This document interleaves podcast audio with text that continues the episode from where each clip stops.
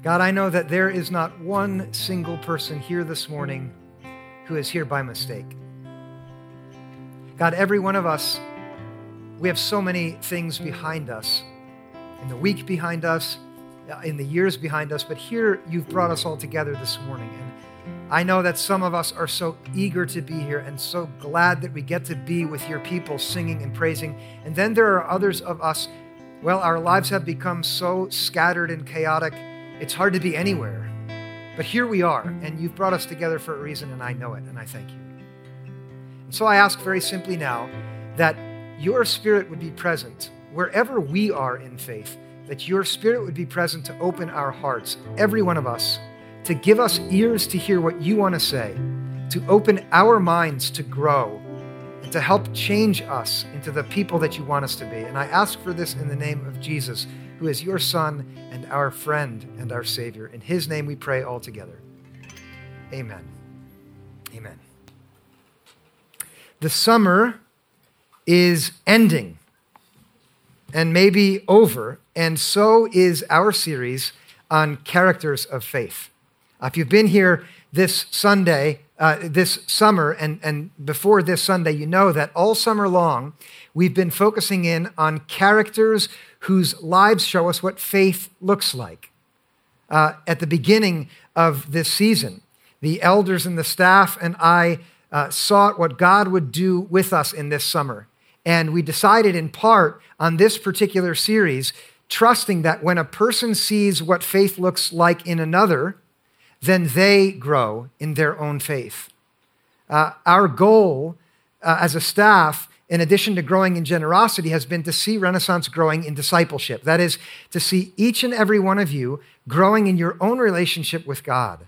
And our hope has been, as we've looked at different characters throughout the summer, our hope has been that not just you'd see something interesting, but you would be inspired to the faith of another in such a way that you would grow.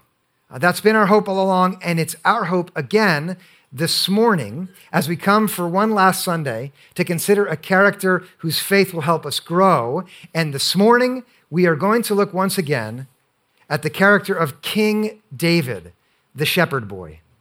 Uh, but instead of looking at a scene from the end of his life, like I led us through last week, we're going to look at one of the very first stories told about him when he was just a boy. I mean, the story of David and Goliath. You wanted to say it because you all know it, right?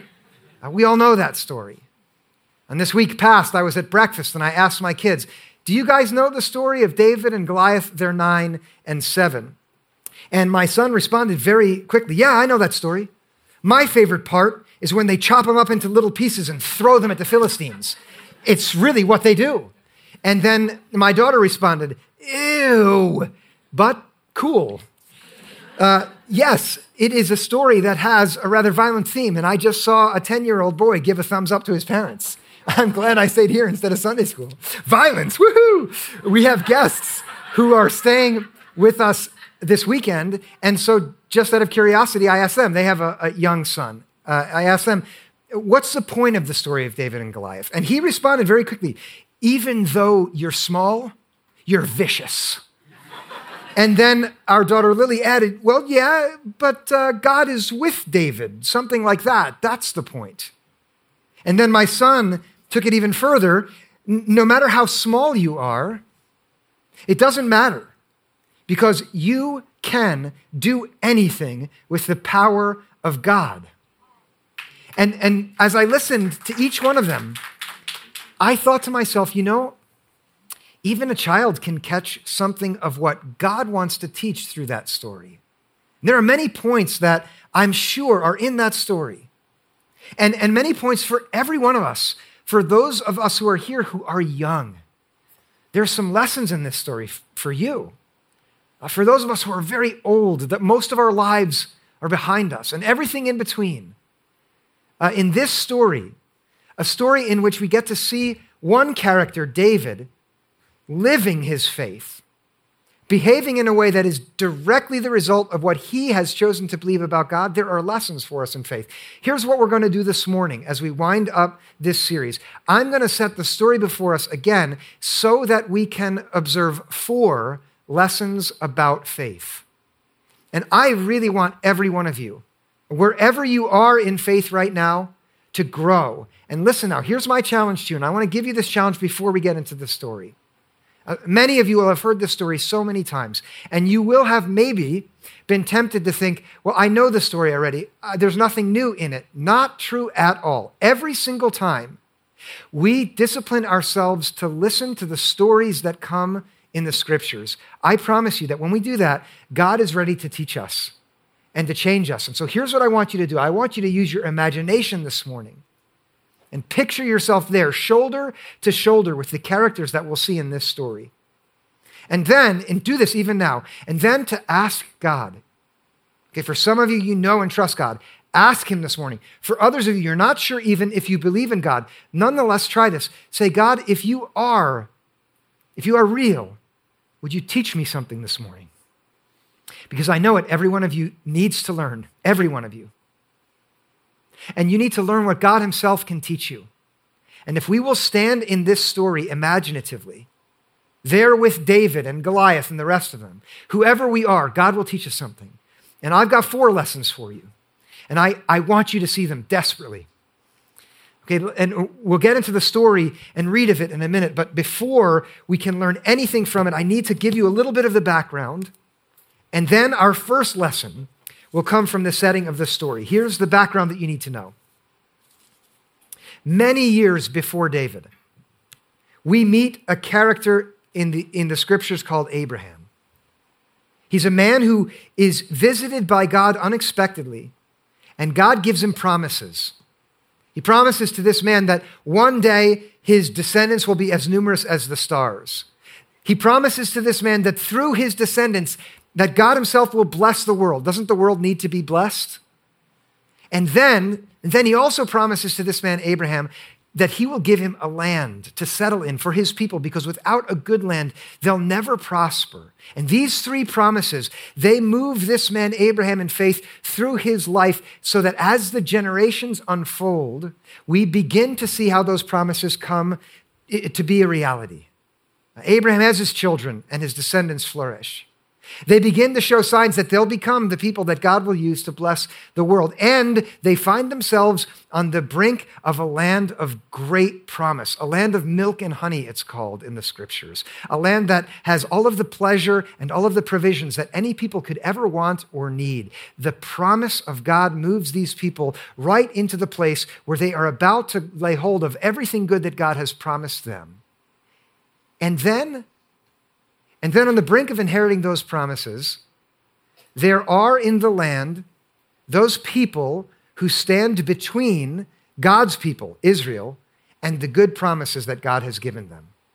And this is the setting of the story of, of David and Goliath. I want you to listen now with the story on one side and your own life on the other side. This is where you, I want you to listen with your own life. There stands between the people of God and the good promise that God has given them an enemy, a foe, a challenge which is too much for them.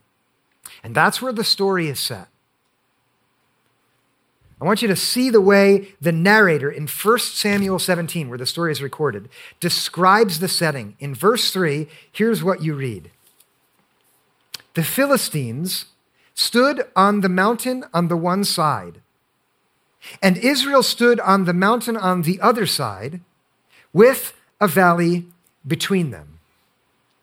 The Philistines, that's the name of one of the people that are the most resistant to God's uh, people, that, that stand in the way of the promises that God has given to his people Israel. And the scene that we're going to consider this morning between David and Goliath takes place between two mountains. On one mountain, the people of Israel, they see into the distance the very land that God had promised to give them. And then on the other mountain, standing against them, the Philistines and between these two, a valley. That is, between the promises of God and the people where they find themselves in the present, there is a valley. And the only way for those people to experience what God has promised to give them is to go down into the valley. Think of this for a moment. Uh, you know the expression mountaintop experience, right? That means you had uh, you had some experience that was so good, you had to grasp at some inspirational metaphor to capture how great it was. You were on top of the world. You were in a place where all confusion and, and lack of clarity had disappeared and you could see into the distance. You had a special vision for the things that were ahead of you. And so all of that confusion was gone. You were in a place where it was safe. You were in a place where it was pleasant. And you were in a place where you were close to God. And it just felt so good. You felt high up there on the mountaintop. And that is, that is a metaphor that describes what we want. We all want that, right? And the opposite of that, of course, is to be in the valley, the place where you can't see very far, the place where you're confused and closed in, the place where it's dry and desperate and frightening, the place where there are enemies that want to stand in your way. And here, in the setting of the story of David and Goliath, we stumble upon a first lesson about faith, which every one of us needs to know before we even see David. And the lesson is very simply this faith leads into the valley. I know that many of us will have learned to believe that once I have faith in Jesus, all of my problems go away and my life becomes easy. If I have troubles, it's because I don't have enough faith yet. And if I only work up more faith, then all of my problems will go away. Many of us will want to believe that and have been taught that because it's a rather popular way of, of talking about faith. But the truth is, it's an absolute and utter lie. It's not how it actually works with faith. You see here in the story very plainly that faith for the Israelites is to follow on God's path. And the only way they can get to where God has led them is not to keep going from mountaintop to mountaintop, but rather to descend into the valley. And the truth for every one of you in here this morning is that if you are going to be a person who grows in faith, sometimes your faith will lead you not away from, but directly into a valley. Hmm. You're a high school student. And this summer was great. You had a great summer. It was like a mountaintop experience all summer long. You decided to follow Jesus this summer. You know, there are four kids from the middle school group at Renaissance who decided to follow Jesus this summer. Four girls who said, I'm going to follow Jesus. I believe in him. I trust in him. That was a mountaintop experience for them. And you know, the summer's almost over. And when I say that, you're like, oh, too bad. You know, traffic patterns change. But for them, it's like I've just made them drink a vial of poison, right? Because school is awful. Am I right? A couple of you, yes. And, and they're like, preacher, preach it. Yeah.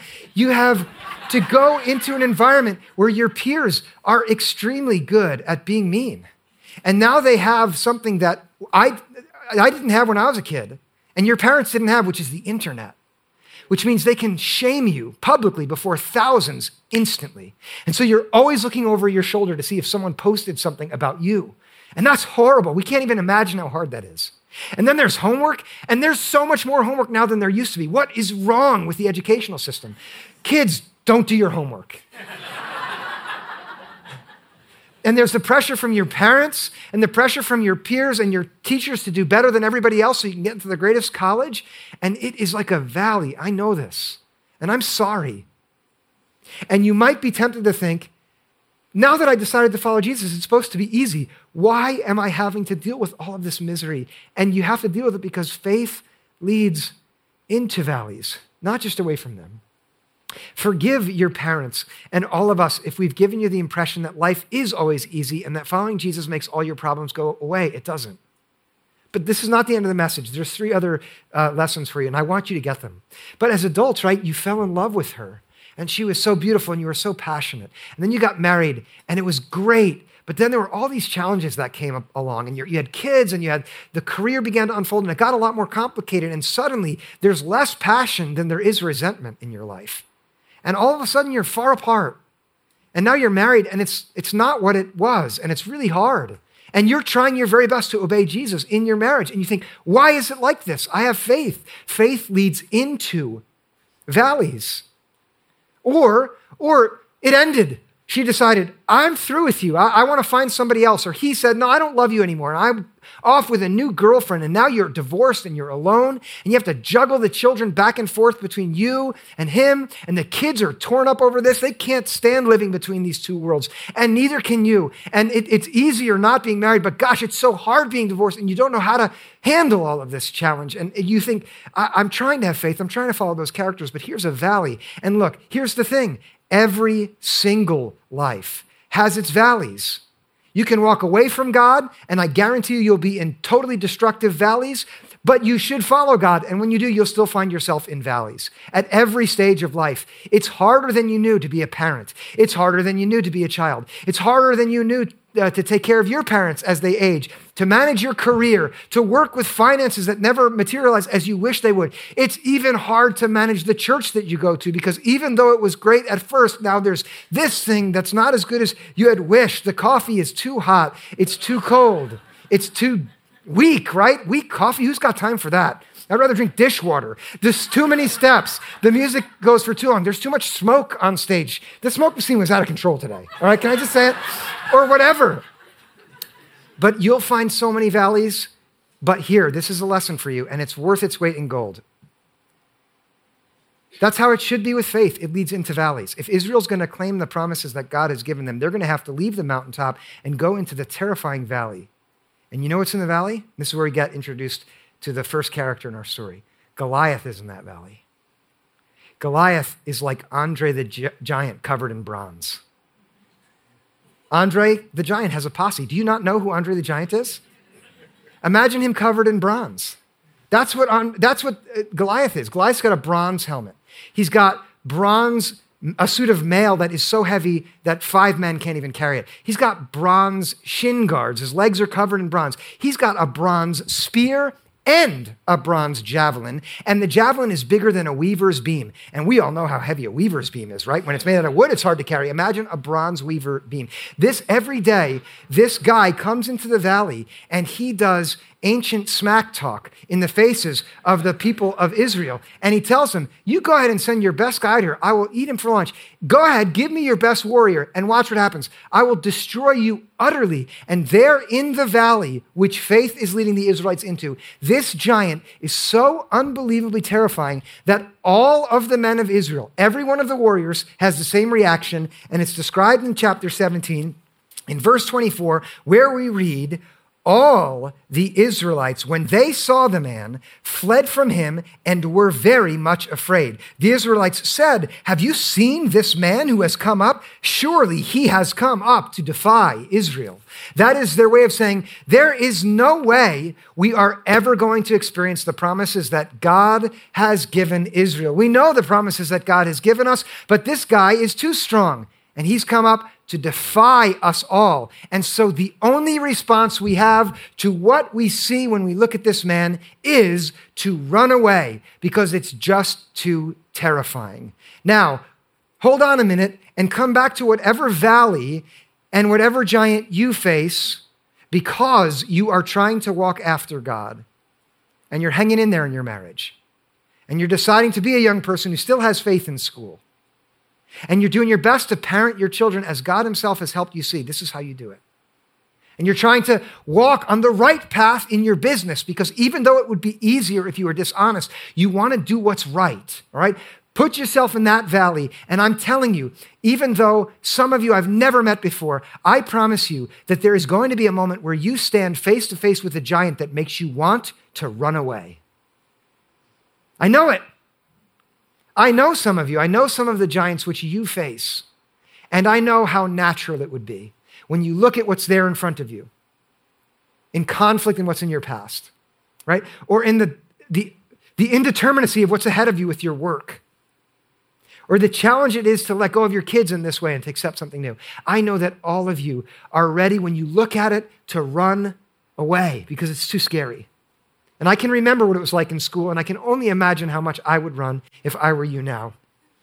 But here's the second lesson in faith it is that when you're there in the valley looking at the giant, faith learns this. Faith learns how to see beyond the giant.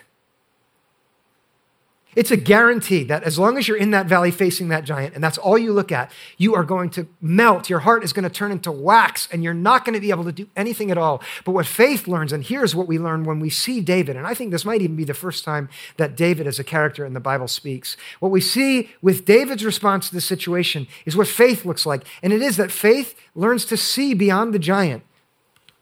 David is not a warrior, he's a shepherd and he's not there in the battlefront. The only reason he shows up is his father, who has other sons who are there fighting, looks at his son David and says, You know, you'd be good for something. Why don't you bring bread and grain and cheese to the troops? They really would like that. Go ahead, get involved. Yeah, pitch in, little guy. Oh, that's great, right? So David goes with his food to the front lines, and he's there talking with his brothers when Goliath comes and starts doing his trash talk again, and he listens, and David sees how everyone else responds, and what he notices is they're looking at the wrong thing. And so here's how he responds, and this is how faith chooses to see beyond the giant. This is David's words. This is in verse 26. David says this Who is this uncircumcised Philistine that he, you know, he's, you know what that means, right? I don't need to describe that. That he should defy the armies of the living God. He's not even a part of God's people, this uncircumcised Philistine. I don't care how big he is, I know where he comes from, and he's not a part of God's people.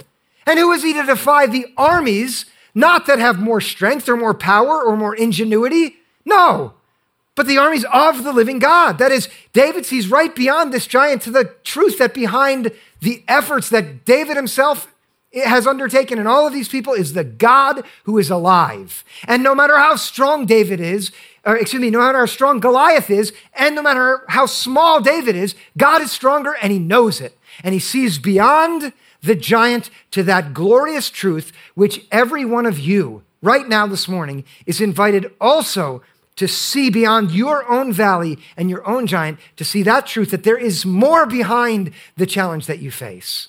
You're invited now to take your eyes off of all of the trouble and all of the difficulty. And by the way, this does not only apply to individuals, it applies to groups of individuals. It applies to marriages. It applies to families. It applies to friendship groups. It applies to businesses and all kinds of organizations that are out to do something good in the world. And it applies to churches too. We can take our eyes off now and then the things that aren't working and then let them see beyond the giant so that we see what David himself surely saw and here's the third lesson. I want you to understand what David saw in that moment as he looked past the giant. And it's a third lesson about faith. And it is that faith trusts that God is present. That is there on the battlefield with the frightening specter of this giant right there staring him down in the face. David could look beyond him and trust that even though it's hard to see, God Himself is present and God is mightier still. The Lord is my shepherd, I shall not want. Do you know who wrote those words? I interpret that sneeze to be David. That means exactly right. It was David who wrote those words. Later on in his life, when he reflected back on what he had learned he could write, The Lord is my shepherd, I shall not want. And then he could go on to write, Even though I walk through the valley of the shadow of death, I will fear no evil. And this is a valley which is deadly for David and all the others. And there is evil staring him right in the face, and it is Goliath. And the reason he doesn't need to fear that evil is for you are with me. Not, I've figured out how to make faith work, and that's why I won't be afraid. Not, I've figured out how to control my child who's going down the wrong path. Now that I can figure out how to make my child okay, then I won't be afraid. No, not that. Not, I've, I've read enough books about how to make marriage work, and I've got the answers, and I've got it all together. None of that is why why he is not afraid. It's only one reason for you are with me. And I promise you, this is the best thing. I get to say this to you this morning. It's the best thing. God is with you. Actually, the fourth point will be a little better, so don't, don't, don't lose interest yet. God is with you wherever you are. And someone will say, wait, hold on. I know the story of, of David? Well, the reason God was with him is that the prophet Samuel had anointed David so that the Spirit of the Lord rested upon him. And that is true. David, in his own time, had a special measure of God's presence that not everyone else had. But please listen to this. When Jesus looked at men and women like I look at you right now, and knew that they were working at their very best at trusting him and following him, he gave them a promise which I get to give to you, which is if you will choose to trust Jesus and give up on trusting in yourself and say to him, I need you. I need you to go into the valley. I need you to help me face this giant because I cannot do it on my own. Then Jesus' promise to you is that the Spirit of the living God does not just rest upon you, but lives within you. And that means there's no valley and no giant that you must face alone because God has promised to, to abide inside of you if you will trust Him. If it's your high school, trust Him. He's there with you. If it's your family, which is so chaotic and awful you can't possibly manage it, if it's being divided between mom and dad, trust Him. God will be with you. If it's your own marriage, if it's your own singleness and the divorce that's behind you and the challenges that come with being a single parent, if it's the new church that you're trying out, if it's the job that fell apart and you don't know what you're going to do with work, if it's if it's managing your adult children, if it's becoming older yourself and having to lose all of your friends who were dear to you and, and your own health, whatever it is, trust him that you can see beyond the giant and know that God himself promises to be present with you. I know that for sure. It's why David, after hearing this giant defy all of those troops and seeing their own response, did not run away like everybody else wanted to run away. And you don't run away. Don't. What David did instead is recorded in verse in verses 43 and following. This is absolutely remarkable. Uh, he decides to go down on the battlefield where the giant comes out, Goliath, like he had day after day. And David stands there as Goliath says, this is in verse 43. Uh, as Goliath sees him, he looks at David and says, Am I a dog that you come to me with sticks? This is that ancient trash talk in action. David comes out. You know in movies how when the good guy is there and the bad guy who's about to utterly destroy the good guy, before like ending the scene, the bad guy does like that villain monologue? You know what I'm talking about? That's, they stole that from here. That's where this starts.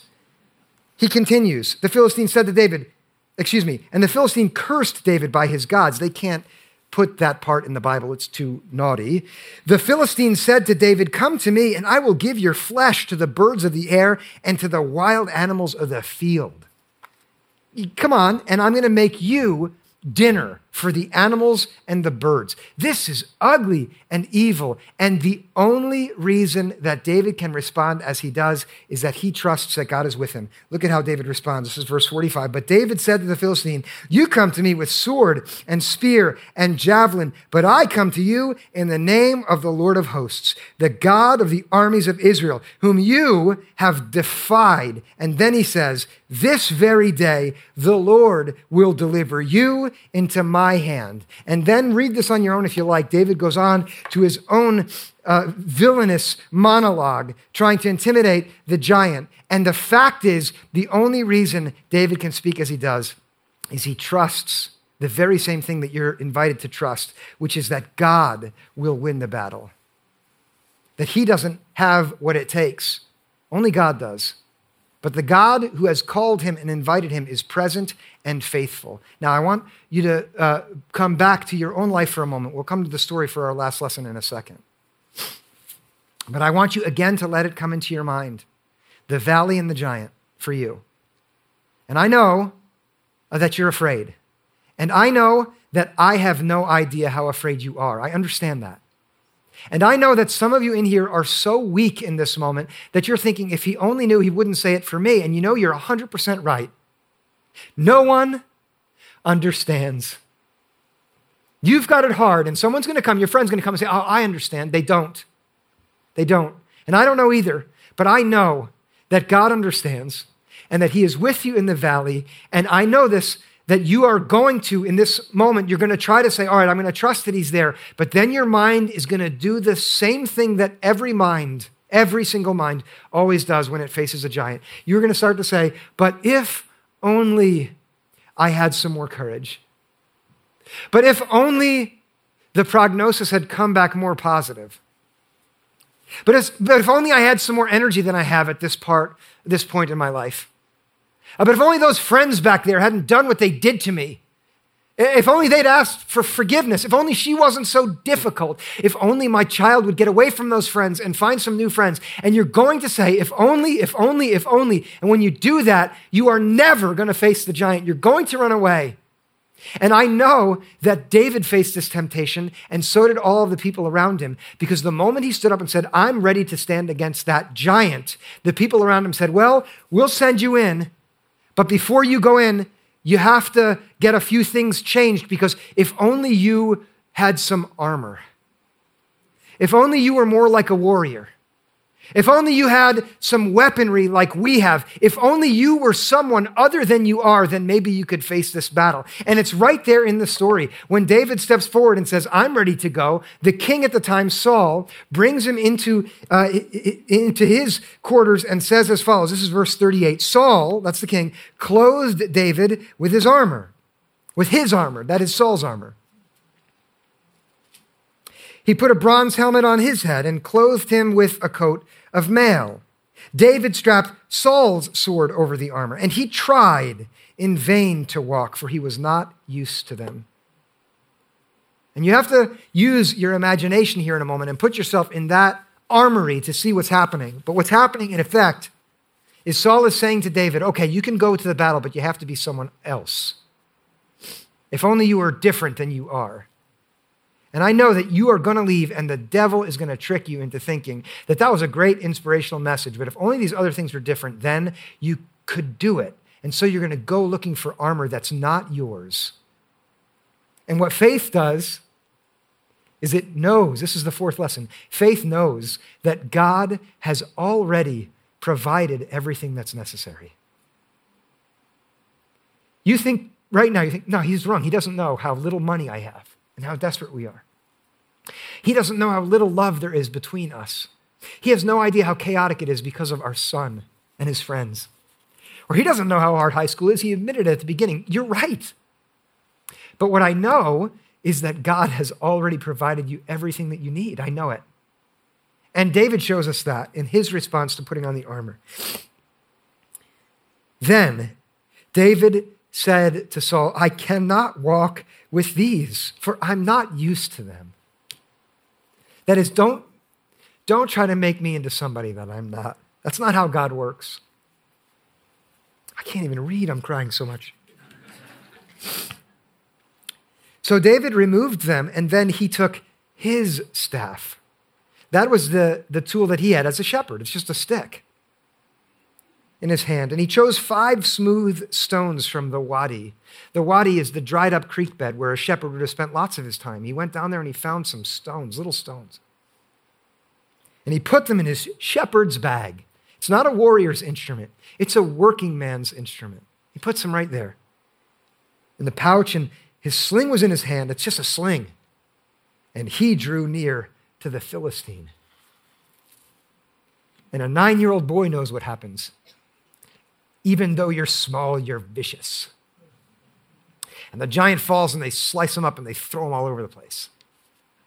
Because God had already given David everything he needed, and all he needed to do is to look what God had already put in his hands. And I know that I don't know you. I know it. Even those of you who I know the best, I understand that I don't know you. And I'm not as presumptuous to stand up here and tell you that I do.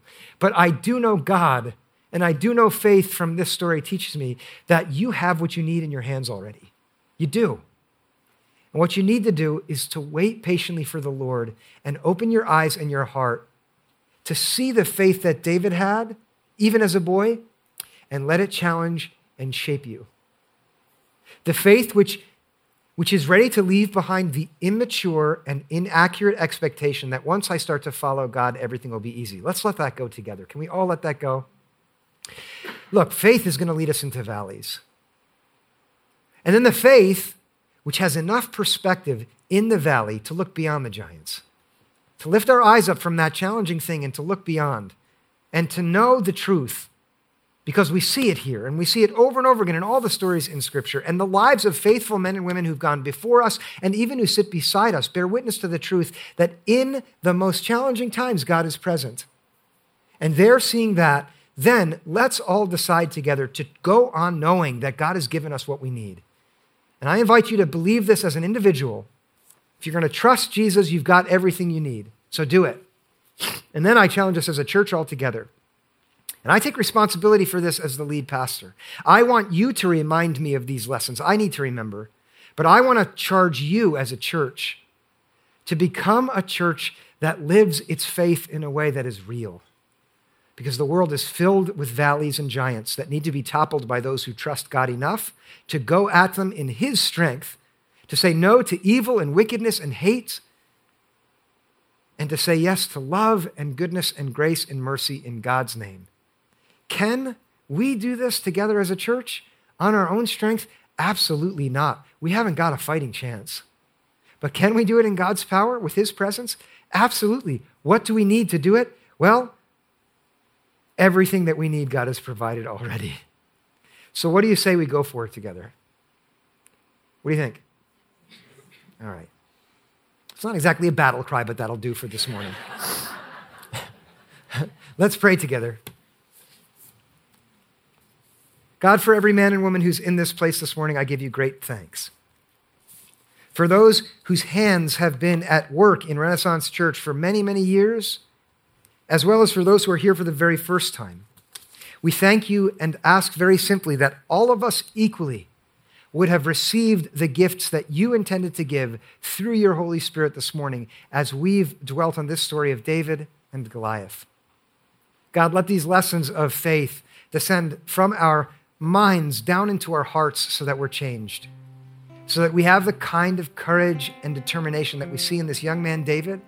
And not for our sakes alone, but so that we can be your light in the world which needs light, so that we can be people who show others the truth about you, that you are good, that you are present, that you are powerful, and that you are mighty to help us against any foe we encounter. God, I love you. And I thank you for the, the calling that you've put in my life, that I get to be the pastor here with these people. I thank you for everyone who's here and who's a part of this. And God, I pray also that all of us would see, every one of us, not just those of us who work in churches, but every one of us would see that you've given us a brilliant and a good calling, even in this valley which we face now. As we sing now, God, reassure our hearts that you are with us and that you are mighty. Help us in Jesus' name, we pray.